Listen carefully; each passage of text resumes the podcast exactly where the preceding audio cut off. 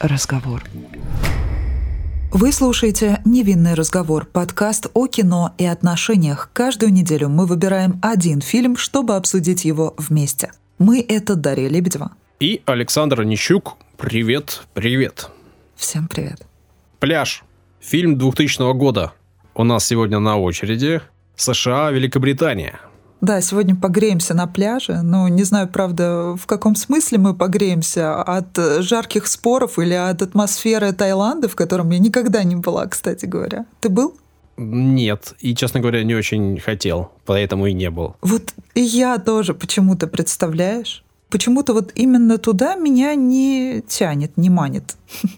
Меня, в принципе, как раз-таки немножко отталкивает э, вот э, именно тот образ отдыха, который в этом фильме и показан который там вроде как процветает на самых популярных э, Ну, ты не забывай, что это 2000 год, 2000 год. Ну, а мне кажется, разве там что сильно поменялось? Вот судя по всему тому, что я вижу там в инстаграмах, в, в других социальных сетях у своих друзей, все, что я слышал о том, что они там делали, как они там проводили время, понятно, что есть разные варианты, но в основном вот что-то такое – ну, причем, кстати говоря, режиссер Дэнни Бойл, да, этой картины, он вообще любитель вот, кстати, таких вот тем про запрещеночку, вот про вот это вот все. И фильм «Пляж» не исключение, но мы его выбрали во многом из-за того, что в этом фильме сыграл ваш любимый Ленчик, Леонардо Ди Каприо. Он у нас уже фигурировал в одном фильме, как и многие другие актеры из этой картины. Что ты о них расскажешь новенького?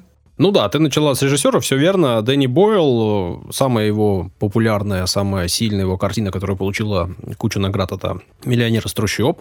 Наверное, многие смотрели. Там и «Оскар», «Золотой глобус», и приз Британской киноакадемии. И Гоя все забрал. Ну а да, ты вспомнила его, в общем, такой, наверное, первый успех, первый фильм, который прогремел. Фильм «Trainspotting», ну или «На игле», в нашем переводе. Да. Да, с Юином Макгрегором. Ну, не, то, не только с ним. Там, кстати, снимался один из актеров этого фильма, Роберт Карлайл. Он, в общем, и там заметный персонаж, и здесь такой весьма. А я так понимаю, это вообще один из любимых актеров режиссера Бойла. Я заметила. Мне он тоже нравится. Я, правда, его все больше как-то в каких-то сериалах наблюдаю. И сейчас у него такой образ.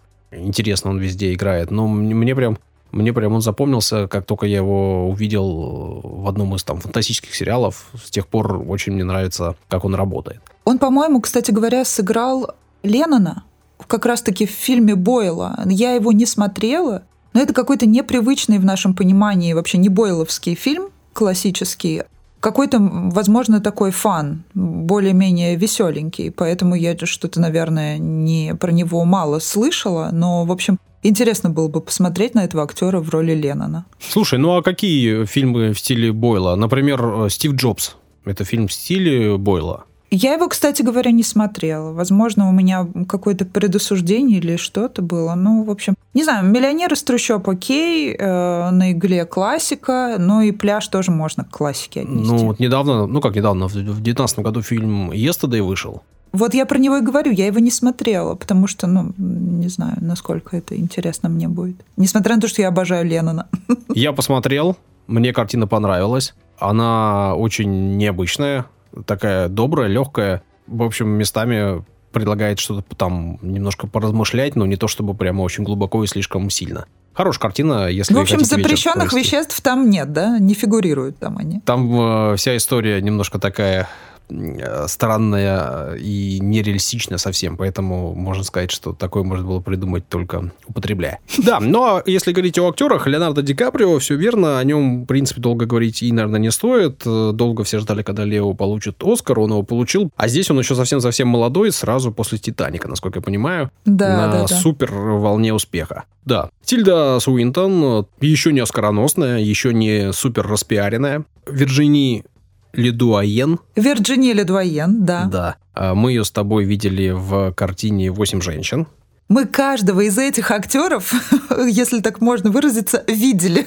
Но все они были в наших эпизодах. И Гийом Кане, красавчик, который, в общем, э, в тот момент тоже, я так понимаю, шел на какую-то всемирную славу и всемирную карьеру, всемирно известную, стать актером популярным. Наверное, не случайно его выбрали, да, в пару Клео Ди Каприо, как второго человека в этой картине, правильно? Саш, давай я тебе конкурс устрою сейчас, такой быстренький прям. А призы будут? Конечно. А, расставь этих актеров в порядке наших эпизодов, как они выходили. Каждый из этих актеров был э, в наших выпусках. Давай, быстрее. Гийом Кане. в каком? Гийом, по-моему, был один из первых. Он же был в, в где? «Прекрасной жизни». Прекрасная эпоха. Прекрасная Самый эпоха. первый фильм, который мы обсуждали. Да. Да, вот. да, да. В первом сезоне. Да, да, да, да, да. Но там он уже был такой взрослый. Потом был Леонардо Ди Каприо в дороге перемен. Ага. Дальше. Тильда была у нас, где выживут только любовники. И потом еще она у нас была у Уэс Андерсона, когда мы обсуждали фильм. Вирджиния Ледвоен у нас была «Восемь женщин Озона». Ну, Роберта не было, вроде бы. А, да. Но Обидели. про него мы поговорили уже активно. Да. Давай проговорим про напиток и перейдем к обсуждению картины. Употребление алкоголя вредит вашему здоровью. Наши личные рекомендации не являются призывом к действию. К ним не стоит прислушиваться, если вам еще не исполнилось 18 лет.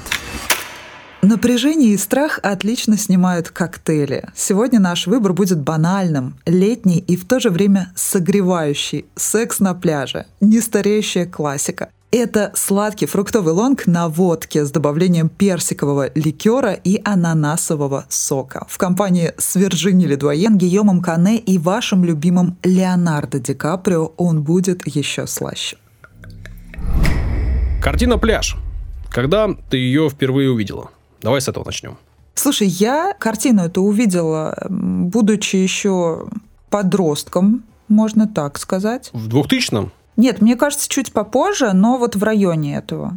Еще я в университете даже не училась. И, естественно, в тот момент мне было страшно смотреть этот фильм. Страшно? Да, это был... Сейчас, конечно, мне не страшно. Но тогда я всегда любила триллеры. Обожала триллеры, и мне нравится вот этот саспенс, мне нравится это напряжение приятно испытывать мне эти эмоции. И вообще мне всегда нравилась тема каких-то тайных сообществ и так далее. Ну, я думаю, что это у многих есть такой интерес. И, собственно, он, он у меня потом вылился и в научную деятельность. Об этом я чуть позже, наверное, отчасти как-то расскажу. Это все интегрирую свои э, знания в наше обсуждение. Но вот, знаешь, самое смешное, что можно отметить, это страсть Леонардо Ди Каприо к воде. Ты заметил, у него вся жизнь связана с водой. Его самая громкая картина — это «Титаник», потом «Пляж», и плюс эти бесконечные его пляжные истории, как его там папарацци фотографируют с девушками, то он толстеет, то он худеет, его все время обсуждают. Когда он отдыхает на яхте, да, он не забывает еще спасать э, людей, помимо всего прочего. Угу. Да, у него прям какая-то водная страсть, что ли. Где-то, по-моему, в Википедии написано, что во время съемок этого фильма он чуть не утонул. И, между прочим, на днях стало известно, что Леонардо Ди Каприо исполнит роль американского проповедника Джима Джонса. Это лидер секты «Храм народов», которая возникла в 1955 году. На данный момент идет обсуждение всех деталей производства картины с компанией Метро Голдуин Майер. Продюсировать ее будет сам Леонардо Ди Каприо вместе с Дженнифер Дэвисон. И также на данный момент известно, что сценарий напишет человек, который работал над э, Веномом. Это Скотт Розенберг. С религиозным культом храм народов связана череда страшных событий. Лидер этой секты объявил себя богом, поэтому мы уже можем себе представить, какого человека сыграет всеми любимый Леонардо Ди Каприо. На мой взгляд, из него проповедник может получиться мощный. Здесь можно вспомнить и как раз-таки ту сцену бравады по поводу победы над акулой из фильма «Пляж», который мы сегодня обсуждаем. И, кстати говоря, она стала отголоском картины, в которой снимется Ди Каприо уже после. Это «Волк с Уолл-стрит», где он также проявил себя, можно сказать, в качестве проповедника. Я думаю, что вы все помните, насколько убедительно Леонардо Ди Каприо в этом фильме произносил свои яркие мотивационные речи. Но удивительно. Я, конечно, честно говоря, ничего в этом фильме от какого-то триллера не, не увидел. Не знаю, что тебя в детстве, в юности пугало в этом фильме. Я его посмотрел впервые при подготовке к записи, конечно же, сейчас. Да ладно? Да, что, да, да. серьезно? Ну, понятно, что сейчас он не вызовет уже таких эмоций. Это нужно было смотреть в нулевые, ты понимаешь? Все, Саша, все потеряно. Ты уже этих эмоций не испытаешь, ты понимаешь? Ну, да, понятно, что вряд ли получится испытать те эмоции, потому что здесь главным героем сколько? Ну, 20? Может быть, даже и 20 нету. Да, наверное, по, по, по истории картины. Ну, или в районе 20. Они молодые, они э, дерзкие, они не очень думающие о своем каком-то будущем дальше, чем на пару дней или там пару месяцев, да. Они только уехали из родительского дома, и все вот это вместе создает образ и главного героя, ну и, наверное, образ того человека, кому, на кого нацелена эта картина. Да, и музыка соответствует тому времени. То есть, мне кажется, большинство людей на самом деле смотрели этот фильм, но если вдруг вы, как Саша, не видели, то в том случае, если вы хотите окунуться в атмосферу двухтысячных, нулевых, услышать вот эти знакомые какие-то кислотные оттенки в музыке и вот эти образы, какую-то зарождающуюся свободу, бесконечный плюрализм, вот этот, потонуть просто в теме запрещенных э, веществ, все это не то чтобы романтизировано, но, в общем, предстает э, перед нами, несмотря на все кажущиеся там, вот нам показаны последствия и так далее, все равно это так, такой сказочный образ вот э, той эпохи. Она не была такой, как показано в этом фильме. Но, тем не менее, ностальгию вы словите это чувство. Почему не была такой? Ну, в смысле, она не была такой у тебя в детстве, в школе? Да. А, наверное, там вот ну... на пляжах примерно так все и было. Ну, как я и говорил, мне кажется, что до сих пор примерно так. Возможно, но мне кажется, что этот фильм, он во многом о страхе и о природе страха. Помимо всего прочего, здесь очень много тем вскрывается. Понятно, что сложный интересный сюжет. Опять-таки, это экранизация э, книги каждый раз мы с тобой обсуждаем э, фильмы, которые становились экранизациями произведений. Это вот какая-то случайность, которая сопутствует нашему подкасту, не прекращаясь просто. Не знаю, почему так происходит. Ну, в общем, самое первое, на что можно обратить внимание, на что я не обращала внимания тогда, в детстве, условно назовем тот период, да, я не помню, во сколько лет я это все посмотрела. Естественно, сейчас я другими глазами вижу все это. И в первую очередь я провожу какие-то параллели, исходя из тех знаний и опыта, которые я получила за вот э, прошедшие, если отсчитывать от э, значит, выхода фильма, 21 год. И, естественно, за это время я много чему научилась, много чего узнала и вижу уже совершенно другие вещи.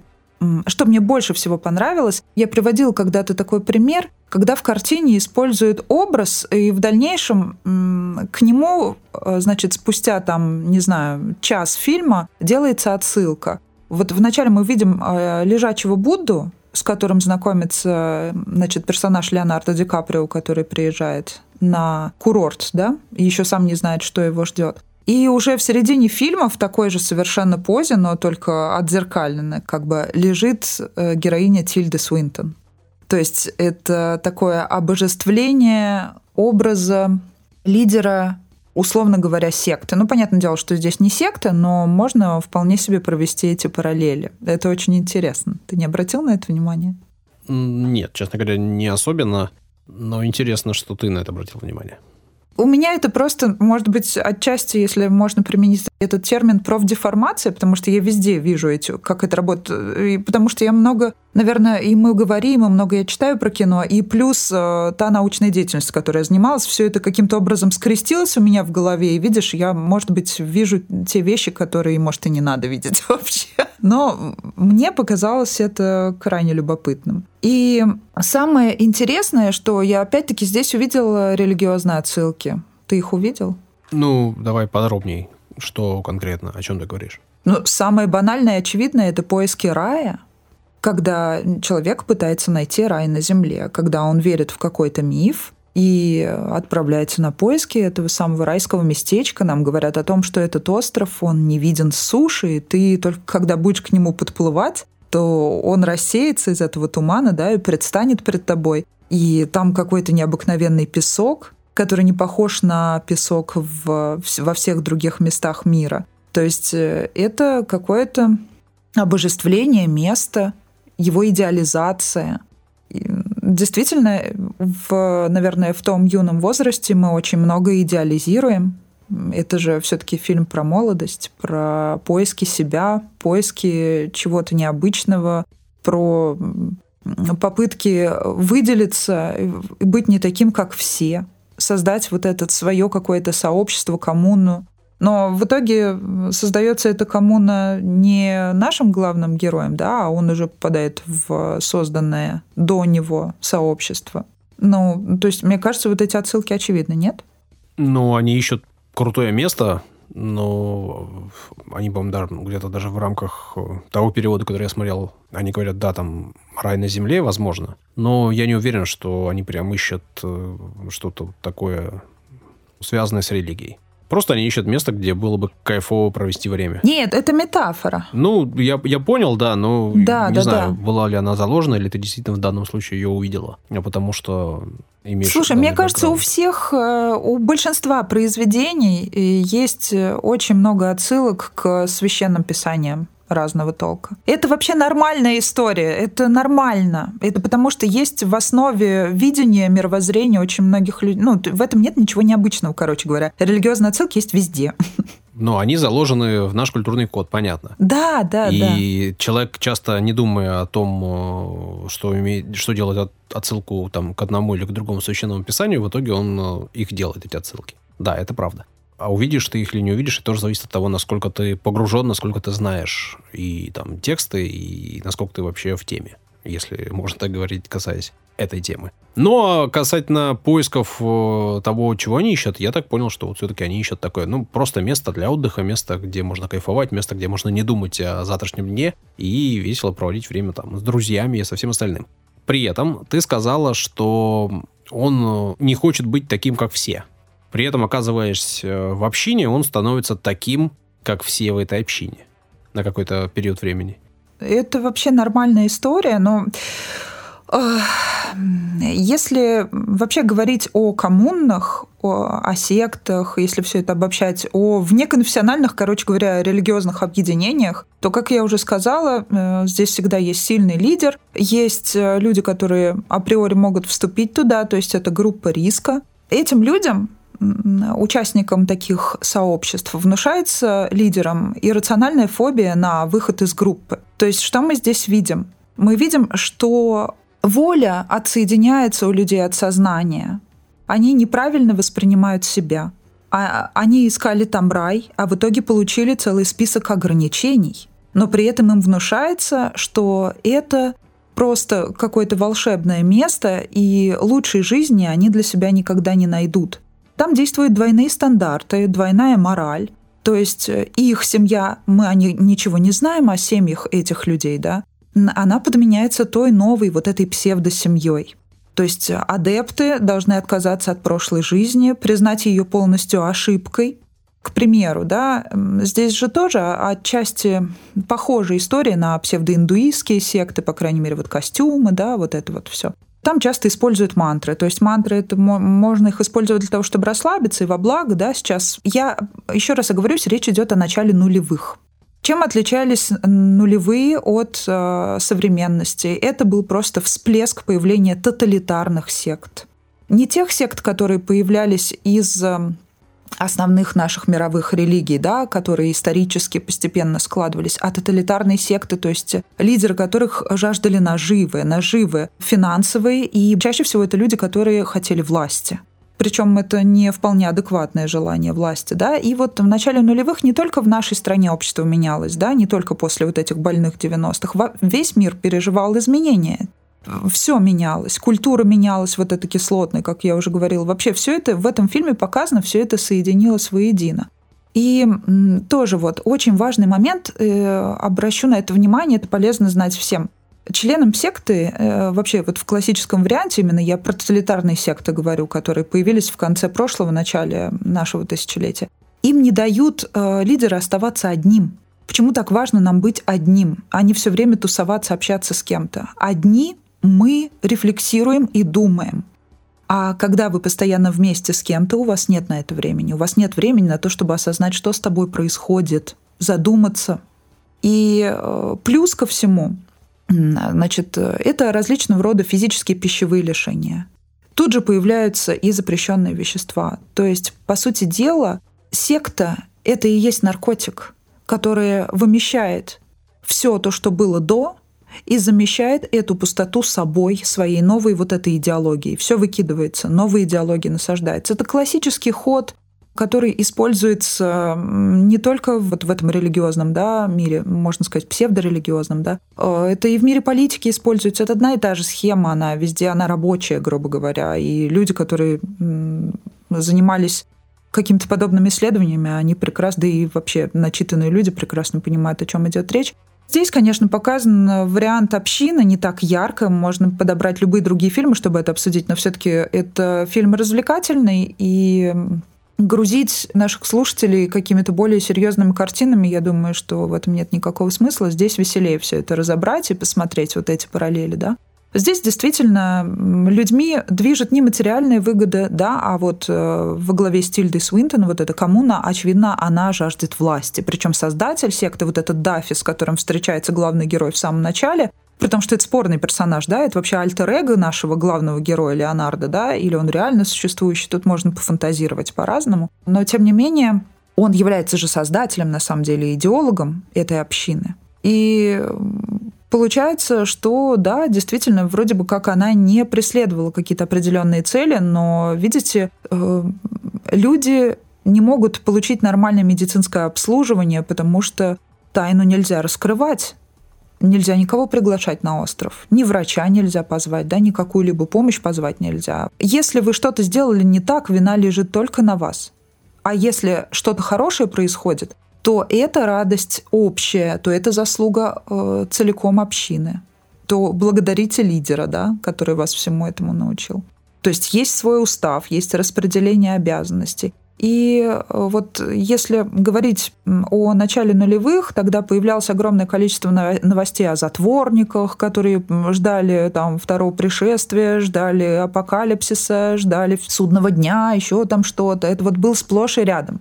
Сейчас такого, конечно, нет. Сейчас вообще у людей поменялись взгляды кардинально. За 21 год изменилось все. Вот почему еще интересно на этот фильм посмотреть с точки зрения того времени. И кто на тот момент попадал в группу риска? в основном, да, это религиозно безграмотные и в целом малообразованные люди. То есть те, которые не стремились к чтению и к познанию, да, и религиозная безграмотность подразумевает незнание священного писания. То есть э, религиозные лидеры вот этих объединений, да, внеконфессиональных религиозных, они обычно жонглируют и манипулируют людьми посредством вот этого неправильного использования каких-то выдержек, непонятных вырванных кусков из различного толка священных писаний. То есть э, нет чего-то единого, они вот это вот все используют в своих интересах. Здесь, конечно, таких ярких, наверное, примеров нет, но, тем не менее, многие, вот есть книги, в которых описаны примеры, где даже в начале нашего столетия текущего известные политические деятели ошибались и неправильно называли, неправильно говорили о мормонах, то есть демонстрировали свою религиозную безграмотность. Тем самым оскорбляли целое государство, потому что во власти в США, например, огромное количество мормонов. Это всем известный факт, это забавно, это связано с тем, что у нас до сих пор сильно понятие секта, если в США вообще такого нет. То есть э, в основном там все э, протестантские конфессии, они вот, ну, считаются признанными. А у нас конфессиями такие э, религиозные объединения внеконфессиональные не считаются. И то есть, ну, я не буду называть конкретно, чтобы никого не обидеть. Возможно, нас слушают представители различных э, религиозных объединений, вообще все по-разному относятся к религии в принципе. В общем, это невероятно интересная тема, и что движет людьми, да, сам феномен веры – веры вот в этот рай. Э, особенно это сильно в пубертатный период. И здесь мы видим молодых людей, которые вот, э, по сути дела, только из него вышли недавно. В общем, самая красивая сцена здесь, расслабляющая в этом фильме, это поцелуй в мерцающей воде. Так я соскочила со своего спича длиной в жизнь.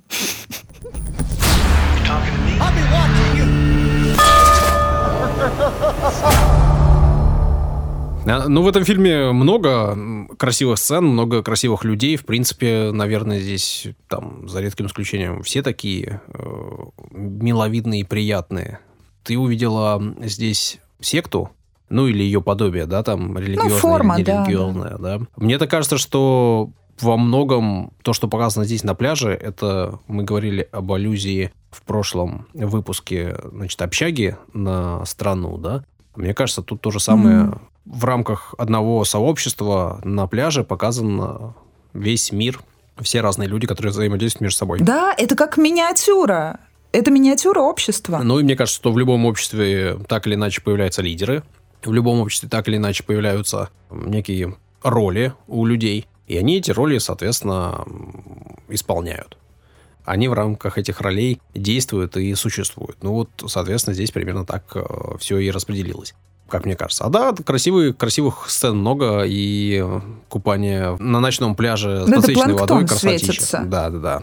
Да, я такого никогда в жизни не видела. Я мечтаю просто увидеть такое. Просто еще насколько романтично, да, подхватить момент. Мне кажется, даже если ты в тот момент окажешься с человеком, который тебе не особо симпатичен, такая романтическая ситуация. Ты сразу начнешь его раздевать и целовать? Ну, почему нет? Ну, то есть, э, они же еще там э, все голодные какие-то в полуобморочном вот этом вот э, состоянии. близком к какому-то экстазу. А потом ты предложишь сохранить все это в тайне. Ну, наверняка. А потом обязательно общество небольшое, все ее все равно узнают. Это так весело. Это такой дом 2, да, какой-то? Или экспедиция любая другая. Вот там посадили 20 человек на пляж. Ты рассказывал о том, что было популярно в начале 2000-х. Как раз же это было время, когда были супер популярны все вот эти э, шоу, в а, которых, в рамках которых людям, людей посылали там, А ты какие помнишь, кстати? Да-да-да-да-да. Это вот самое крутое, конечно, было, это как его? У нас, наверное, первое такое было за стеклом, да, это первое в России стрельнувшее. А голод? Еще голод был, большой брат за стеклом. А самый классный это было, который вел Бодров. Остаться в живых. Где они на острове тус тусили? Да, да, да. Вообще же... Последний герой. Хорошо. Хорошо. Но при этом ведь не только вот про выживальщиков, да, были популярны шоу. Там даже какая-нибудь «Фабрика звезд» была в этом формате. В формате, когда все хотели за всеми подглядывать, подсматривать и а, следить за взаимоотношениями. И тот же «Дом», о котором ты вспомнила, да, который стал супер популярным, суперсильным проектом, который просуществовал там, сколько, не знаю, 20 лет, он же примерно с этого и начался. С подглядывания, да, сначала за семейными парами, которые оказалось не слишком интересным, а потом за свободными людьми. И вот это уже супер стрельнуло, всем было интересно следить за интригами, скандалами, за взаимоотношениями. И, в принципе, на протяжении всей истории человечества это то, что нас интересует, нас всех. То, о чем пишут книги, о чем э, снимают фильмы, то, о чем э, поют в песнях, измены, любовь, взаимоотношения, предательство, и вот это все, там, цена дружбы, цена э, единения. Ну вот, кстати, каким бы человек не был, э, я вот недавно обратил на это внимание, замкнутым, например, самодостаточным, не знаю, образованным, интеллигентным, вообще любой эпитет какой-то подбери с, со знаком плюс, да, все равно всем же интересно в какой-то мере сплетни. То есть ты сам не включишь, например, а вот где-то услышишь край уха, и все равно тебя это как-то немного зацепит. Интересно знать, да, что там у кого. Это у всех такое почему-то есть. Даже у людей, которые занимаются большой наукой, я обращал внимание, это вот как это работает? Почему всем так интересно знать про других? Это не говорит о зависти обязательно, но тем не менее. Потому что мы большие обезьяны, которые жили в сообществах всегда. Так знаешь что, говори за себя на деревьях или возле деревьев после, потом в пещерах. Э, теперь вот живем в больших городах, но при этом все равно мы существуем в рамках сообщества. И в рамках сообщества мы взаимодействуем с другими людьми. И от э, того, что они думают о нас, о том, э, что думают друг о друге, и как они между собой общаются, от этого зависит наша жизнь. А раньше зависело еще больше потому что каждый из нас зависел от э, тех, с кем находится рядом или находился рядом, на одном дереве жил. Соответственно, наверное, в этом вся и суть. Это наша суть, это наша природа, это мы и есть люди. Громко. Ну, мне так кажется. Я, это ну... мы и есть люди. Эпично прям, действительно. Слушай, я знаешь, что вспомнила? Помнишь, они в фильме с Тильдой, значит, отправились в город за продуктами. Угу. Я вспомнила такую смешную историю в экспедиции. Мы, короче говоря, а, сидели в лесу, и чтобы дойти за какими-то элементарными продуктами питания там, или какими-то средствами гигиены, зачем угодно, да, нужно было выйти в местный поселок, в магазин. До города вообще далеко было ехать. И для этого нужно было по лесу пройти. И, естественно, мы отправили, по-моему, даже не двоих, а одного только человека. А с кем ему любовью заниматься там ночью? Откуда ты знаешь про ночь? Вот я ничего не сказала про ночь. Это, во-первых, ты что, Ванга, блин? И, короче говоря, он ушел-то не ночью. Он ушел, ушел еще светло было. Уже все стемнело, короче говоря. Уже там, я не знаю, бли, ближе к полночи вообще дело. Его нет.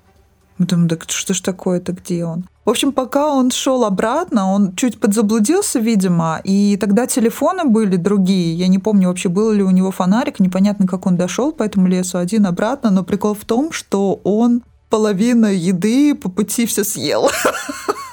Ну, не очень много еды, судя по всему, нес, если половину съел за один вечер. Ну, просто он был тоже не маленький. Ну, в общем, Короче говоря, он все сожрал. Ну, то есть это было не на весь лагерь, это был как бы наш там спецзаказик на небольшую группу людей.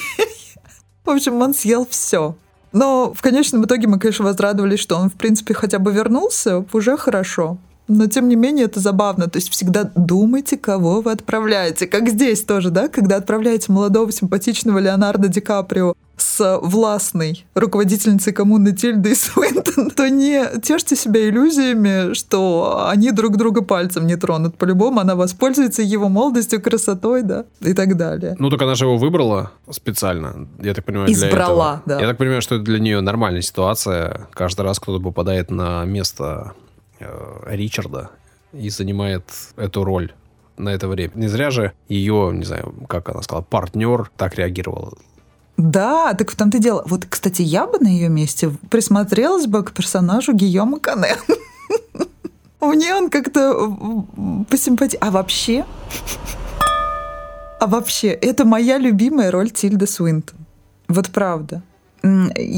Когда я вспоминаю обо всех ее ролях, мне кажется, я все видела. И вот э, включая самые недавние там ее роли. Я вообще восхищаюсь просто как актриса, она действительно необычная как такой чистый холст, да, что хочешь, то и делай. Она вдохновительница огромного количества топовых режиссеров, самых талантливых, включая вот недавно «Человеческий голос», да, экранизация пьесы «Как то», Педро Альмадовара. И вот мы недавно тоже обсуждали Уэса Андерсона, и она снялась и во «Французском вестнике» тоже. Она вообще у него в огромном количестве картин снималась. Несмотря на это все, вот она у меня, видимо, это вот так сильные впечатления детства, она у меня осталась в памяти как вот такая холодная, расчетливая, серьезная, уравновешенная руководительница вот этого, вот этой коммуны.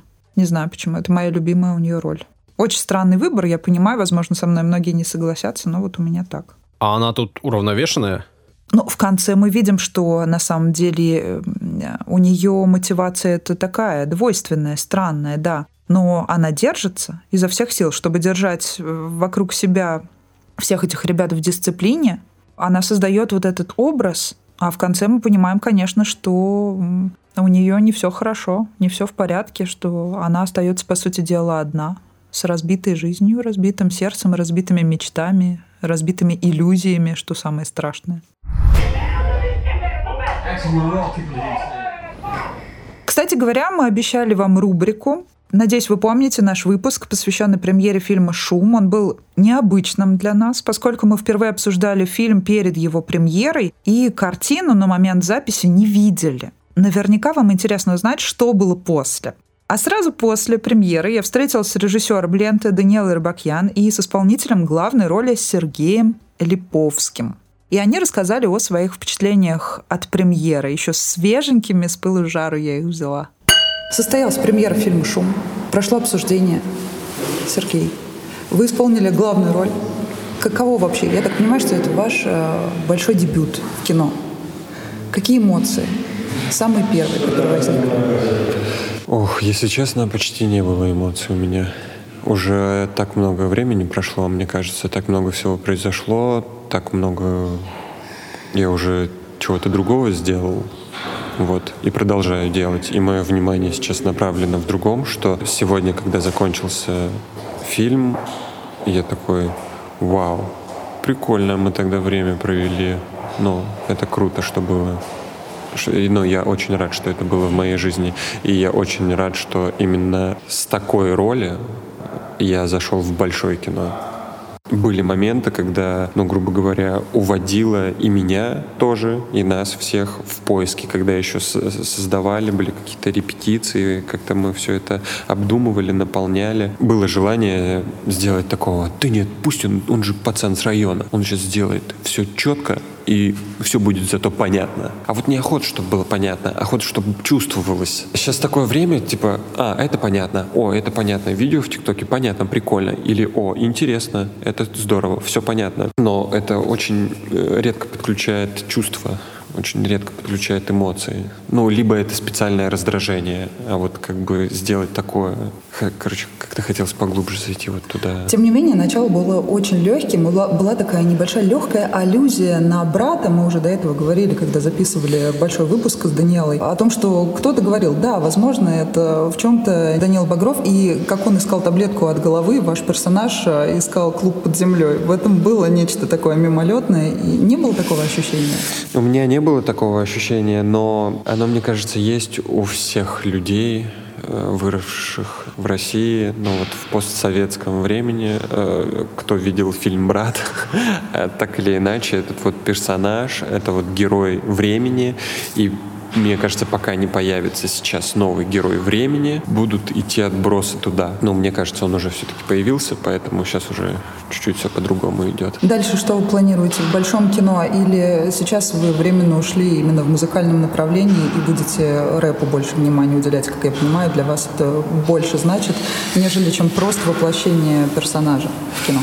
Э, сложно сказать про кино. Если будет что-то интересное, то я буду там. Вот я бы так сказал. А музыка — это то, что я делаю, то, что мне в кайф, то, что мне приносит удовольствие. И на данный момент только удовольствие. Вот, в принципе, как-то так. Я пытаюсь совмещать и актерскую профессию, и как бы музыкой позаниматься. Понятно. Удачи вам с клипом. Спасибо. Ожидание и реальность. Первое, что я сейчас чувствую, и самое главное, что фильм сейчас уже отправляется в такой собственный какой-то некий путь, уже встреча со зрителем, и у меня есть ощущение обнуления, я его отпускаю, и ну, то есть я могу уже полностью включиться в свою новую работу. Есть ощущение свободы. Вот. Ну да, то есть история закольцевалась, все, время да, начала нового да, цикла. Как да, потому что на самом деле я очень долго ждала этого момента, когда я смогу ее отпустить. И вот он случился. Ну, очень много, конечно, информации еще в голове, да, очень много реакций, как, каких-то эмоций от других людей. Мне это нужно все переварить. Но в целом есть ощущение, как бы вот, фух. Все, Даниэла, я поздравляю спасибо с началом большое. нового жизненного этапа. Спасибо, спасибо. Это правда так. Это правда так. В общем, фильм «Шум» Даниэл Рыбакьян отчасти перекликается с тем фильмом, который мы обсуждаем сегодня, поскольку это тоже история молодости, история пытливости какой-то, и в то же время история молодых людей, которые оказываются не в нужном месте и не в нужное время, скорее всего. И если в случае с э, героями пляжа это какой-то опыт для главного героя, то в шуме совсем все иначе. И поэтому, если вы еще не видели эту картину, то посмотрите обязательно. А о чем в первую очередь эта картина для тебя? Вот если выбрать какую-то центральную тему и отринуть э, там разговоры, мысли о религиозной составляющей. Как мы выбираем картины, да? Понятное дело, что по режиссерам и по актерам. То есть в первую очередь это для меня качественно сделанный хороший фильм с Леонардо Ди Каприо, который является маркером качества. Один из немногих актеров, да по которому мы можем определить. И, кстати, очень ждем «Убийц цветочной луны» Скорсезе, где он впервые снял двоих своих любимчиков, Леонардо Ди Каприо и Роберта Де Ниро. Ну вот как не посмотреть такие фильмы? Ты априори знаешь, что это нечто стоящее. Наверное, в первую очередь это. Во-вторых, э, в начале нулевых было очень много фильмов с красивыми картинками пляжными. Помнишь еще были всякие там лагуны с молодой Милой Йовович? Тебе же нравится Мила Йовович, да, по-моему? Ты же любишь пятый элемент. То, что мне нравится пятый элемент, э, не значит, что мне нравится Мила Йовович. Хотя в пятом элементе она ну, прикольный образ создала, да. Да, а в Лагуне она какая красивая, а в Чаплине она какая красивая. Она там вообще молоденькая совсем. Она очень там Мгм. хороша. Мгм. Посмотри, если не видел. А, Я тебе рекомендую. Поэтому я даже не могу сказать, а, о чем для меня сейчас этот фильм. Это нужно было меня спрашивать в начале нулевых. Вот правда. Для меня это саундтрек Моби, для меня это молодой Ди Каприо, для меня это моя юность какая-то дикая, э, мои какие-то мечты, Пепси Пейджер, MTV и так далее. Вот что для меня эта картина. Понимаю. Понимаю. Для меня просто во многом это фильм о цене дружбы и о дружбе. И о том, что мы считаем дружбой, что для нас значит люди, с которыми мы живем, взаимодействуем, и на что мы готовы пойти ради них и ради себя. Ты имеешь в виду э, вот эту историю с э, изменой, во-первых, и, во-вторых, с э, взаимопомощью, да, которую оказывает персонаж Гийома Кане тому шведу? Ну и это тоже и в целом э, о том, что они вроде бы все счастливы и дружат, при этом на самом деле им важна только своя жизнь, только свои интересы, только свое счастье и нич- ничего более. Даже Сэл в, в итоге, да, вот она разбита, расстроена. Чем она разбита расстроена? Что ей мешает остаться на этом острове одной? А ей одной неинтересно. Ей хочется именно себя э, реализовать как властного человека, управлять другими людьми. Ну, наверное, наверное, в об этом, соответственно. Ей нужны люди вокруг. А Всем этим людям нужно что-то там, счастье, Ну- запрещенные вещества, еще что-то такое, море. А при этом там готовы ли они на какие-то поступки ради тех, с кем они живут. А вот эта история с изменой, она тебе не напомнила историю о запретном плоде?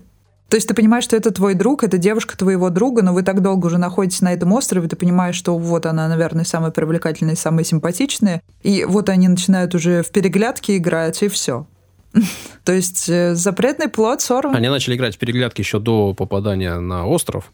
И тут в этом смысле это все было предсказуемо и предре- предрешено. Так что нет, не знаю.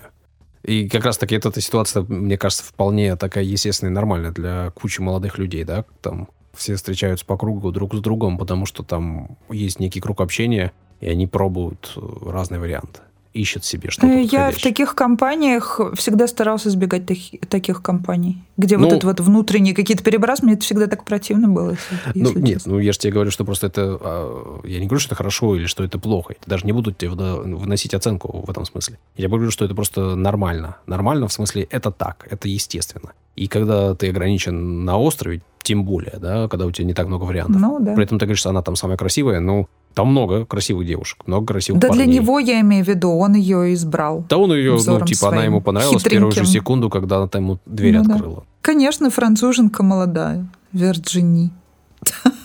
Само собой. Ну вот, кстати, история вот эта вот какая-то полу, не знаю, такая драматичная, военная, можно даже сказать, история с этим шведом, у которому акула, значит, откусила часть ноги, и у него гангрена началась. Вот тут тоже странная история. То есть э, он так долго пр- пролежал в этой отдельной палатке в лесу, то есть они не хотели видеть. Ну, это все понятно, это жутко, ужасно, что тут обсуждать-то, да? Но вот тоже так долго его мучить и не вести его ни туда, ни обратно, и вот он там лежит и страдает. Мне кажется, это еще более жестокая какая-то ситуация, нет?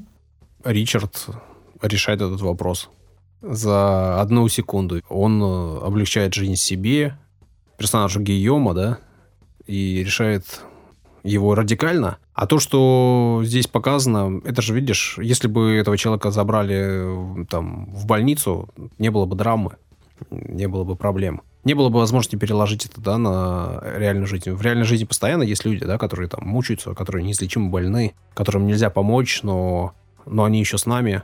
И каждый человек делает выбор, да, это вот хосписы и все остальное. Что делать с Ну нет, все-таки тут нельзя, мне кажется, с другими ситуациями очень сложно сравнивать, потому что здесь люди явно потеряли человечность свою, вообще свое человеческое лицо, и вот только у этого Этьена еще остается что-то адекватное и человеческое. Вот нам Ну- и то непонятно вообще правильно ли он поступает, потому что человек мучается, да. Ну, Мы с тобой такое. обсуждали картины, которые связаны там со старением, Мгм. и когда вот человек стареет, когда он теряет э, рассудок, как правильно поступить. Оставаться с ним в квартире или отправить его в дом престарелых. Если человек сошел с ума, что с ним делать? Оставить его в обществе, следить за ним, быть его нянькой или отправить его в соответствующее учреждение. То же самое здесь. Да это не то же самое. Ты говоришь сейчас о родственнике, там, о близком человеке, который всю жизнь прожил. Возможно, он там прожил, то вообще хорошо. А здесь сборище ребят вообще безответственных, которые просто кинули всю свою жизнь, там, всех своих родных и близких, на какой-то остров поехали. Тогда еще не было ни ни мобильных телефонов толком ни у кого не было, ни связи постоянной, регулярной не было. Вот куда он свалил? О нем мама вообще там переживает, может быть. А он там валяется где-то уже с откусанной ногой, фиг знает на каком пляже, который не найти с суши не видно. Но он тоже, наверное, сам виноват. Нефиг было туда лезть. Я тебе поэтому и говорю, что для меня это просто их общество, это э, в целом аллюзия на весь э, наш мир, на всю нашу планету. И мы делаем выбор тот или иной, как нам общаться с людьми, как нам взаимодействовать с ними, что нам делать в ситуации. Саш, если это аллюзия на наше общество и на нашу планету, то кто такая акула? И это на кого аллюзия? Смерть, Даша, смерть. Ну ладно, от смерти так можно просто, уйти, да? ну да, а можно не уйти. Вот и все. И она может тебя настигнуть в любой момент, хотя ты этим занимался, как вот эти шведы, каждый день. Тебя, кстати говоря, пытались хоть раз в жизни завербовать в какую-нибудь секту? Раньше в Питере очень часто стучались в дверь и пытались рассказать что-нибудь о... Да, да, да. Да не только в Питере, везде. О том или ином персонаже религиозном, не буду даже уточнять. Угу. Женщины угу. в основном ходили парами. Да, и что ты отвечал? Ну, потому что ты, вот я точно знаю, что ты не в группе риска. Ну, наверное, поэтому я и отвечал, что мне это неинтересно. Спасибо, до свидания, пока. А было бы здорово отвечать. Вы меня извините, но я не в группе риска.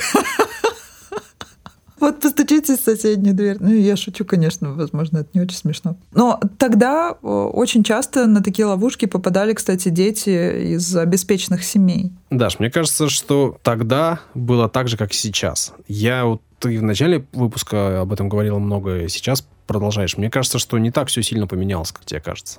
Я думаю, что поменялись наши с тобой жизни, и имея некий опыт, и заняв некоторую позицию устойчивую э, в жизни и в обществе, ты просто не сталкиваешься там с, с рядом вещей, которые все так же остаются. Возможно. Возможно. Когда ты говоришь там о том, что там была кислотная революция, хотя в данном случае фильм, в принципе, вообще не о, там, не о наркотиках э, химических, да, которые были популярны там в 90-х. Не, ну музыка, вот эта вся клубная да, вот муз... эта вот вся Ну, штука. музыка здесь Моби, она такая, даже не поймешь, что это. Да Тут не только Моби. New Age. Кстати, заглядывайте в нашу группу ВКонтакте, мы делаем посты, в том числе и с музыкой из фильма, подбираем для вас специально. Да, ну, понятно, что тут не только моби, тут вообще много всякого разного, но э, в целом такое настроение, оно, ну, это не техно, жесткое, дол- долбящее. Это такое что-то летнее, легкое и, в общем, создающее настроение, соответствующее природным красотам. Вот, так что не знаю, не знаю. Мне кажется, что все это как было, так и есть. Как было сто лет назад, так было 300 лет назад, так и сейчас. Меняются какие-то там детали, а в целом как людям было там в 15 лет что-то интересно, так им что-то интересно в 20, также им что-то интересно в 30, и эти интересы между собой пересекаются не слишком сильно, и нам кажется, что жизнь изменилась, а на самом деле изменились просто мы, уйдя от э, тех или иных вопросов.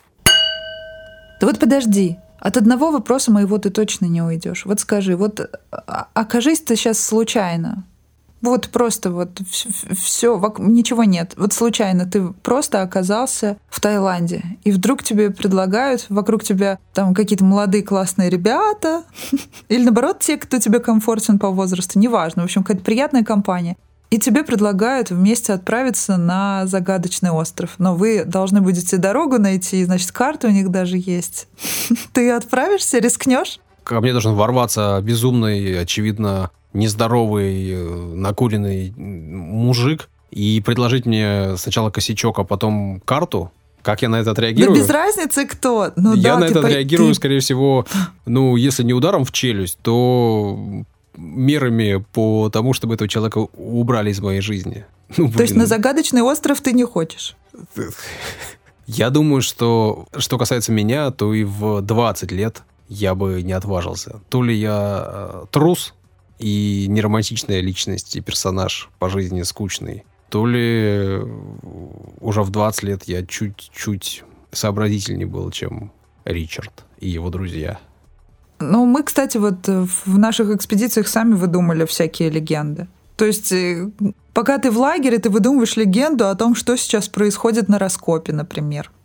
Там гнилушки светятся так же, как планктон здесь в воде, по сути дела.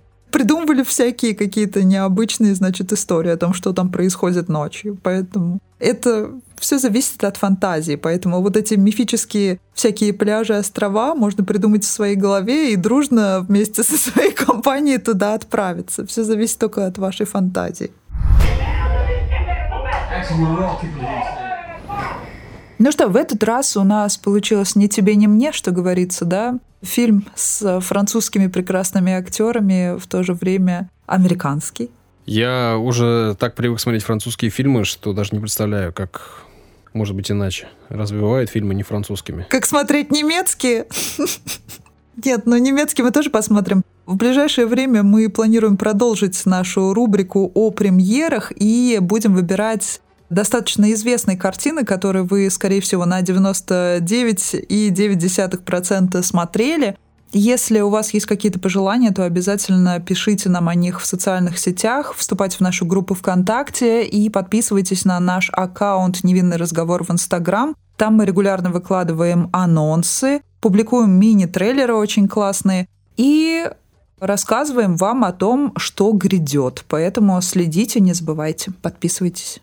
Ну и у нас есть страница на Патреоне, там нас можно поддержать. Э, заходите по ссылке в описании, перемещайтесь на страницу Патреона, читайте, смотрите, изучайте, выбирайте тот план поддержки, который вам комфортен. Все, наверное, на этом то, что мы должны были сказать в этом выпуске, мы сказали. Спасибо, Даш, тебе за разговор. И тебе, Саш, спасибо. И до скорых встреч. Пока-пока. Всего хорошего.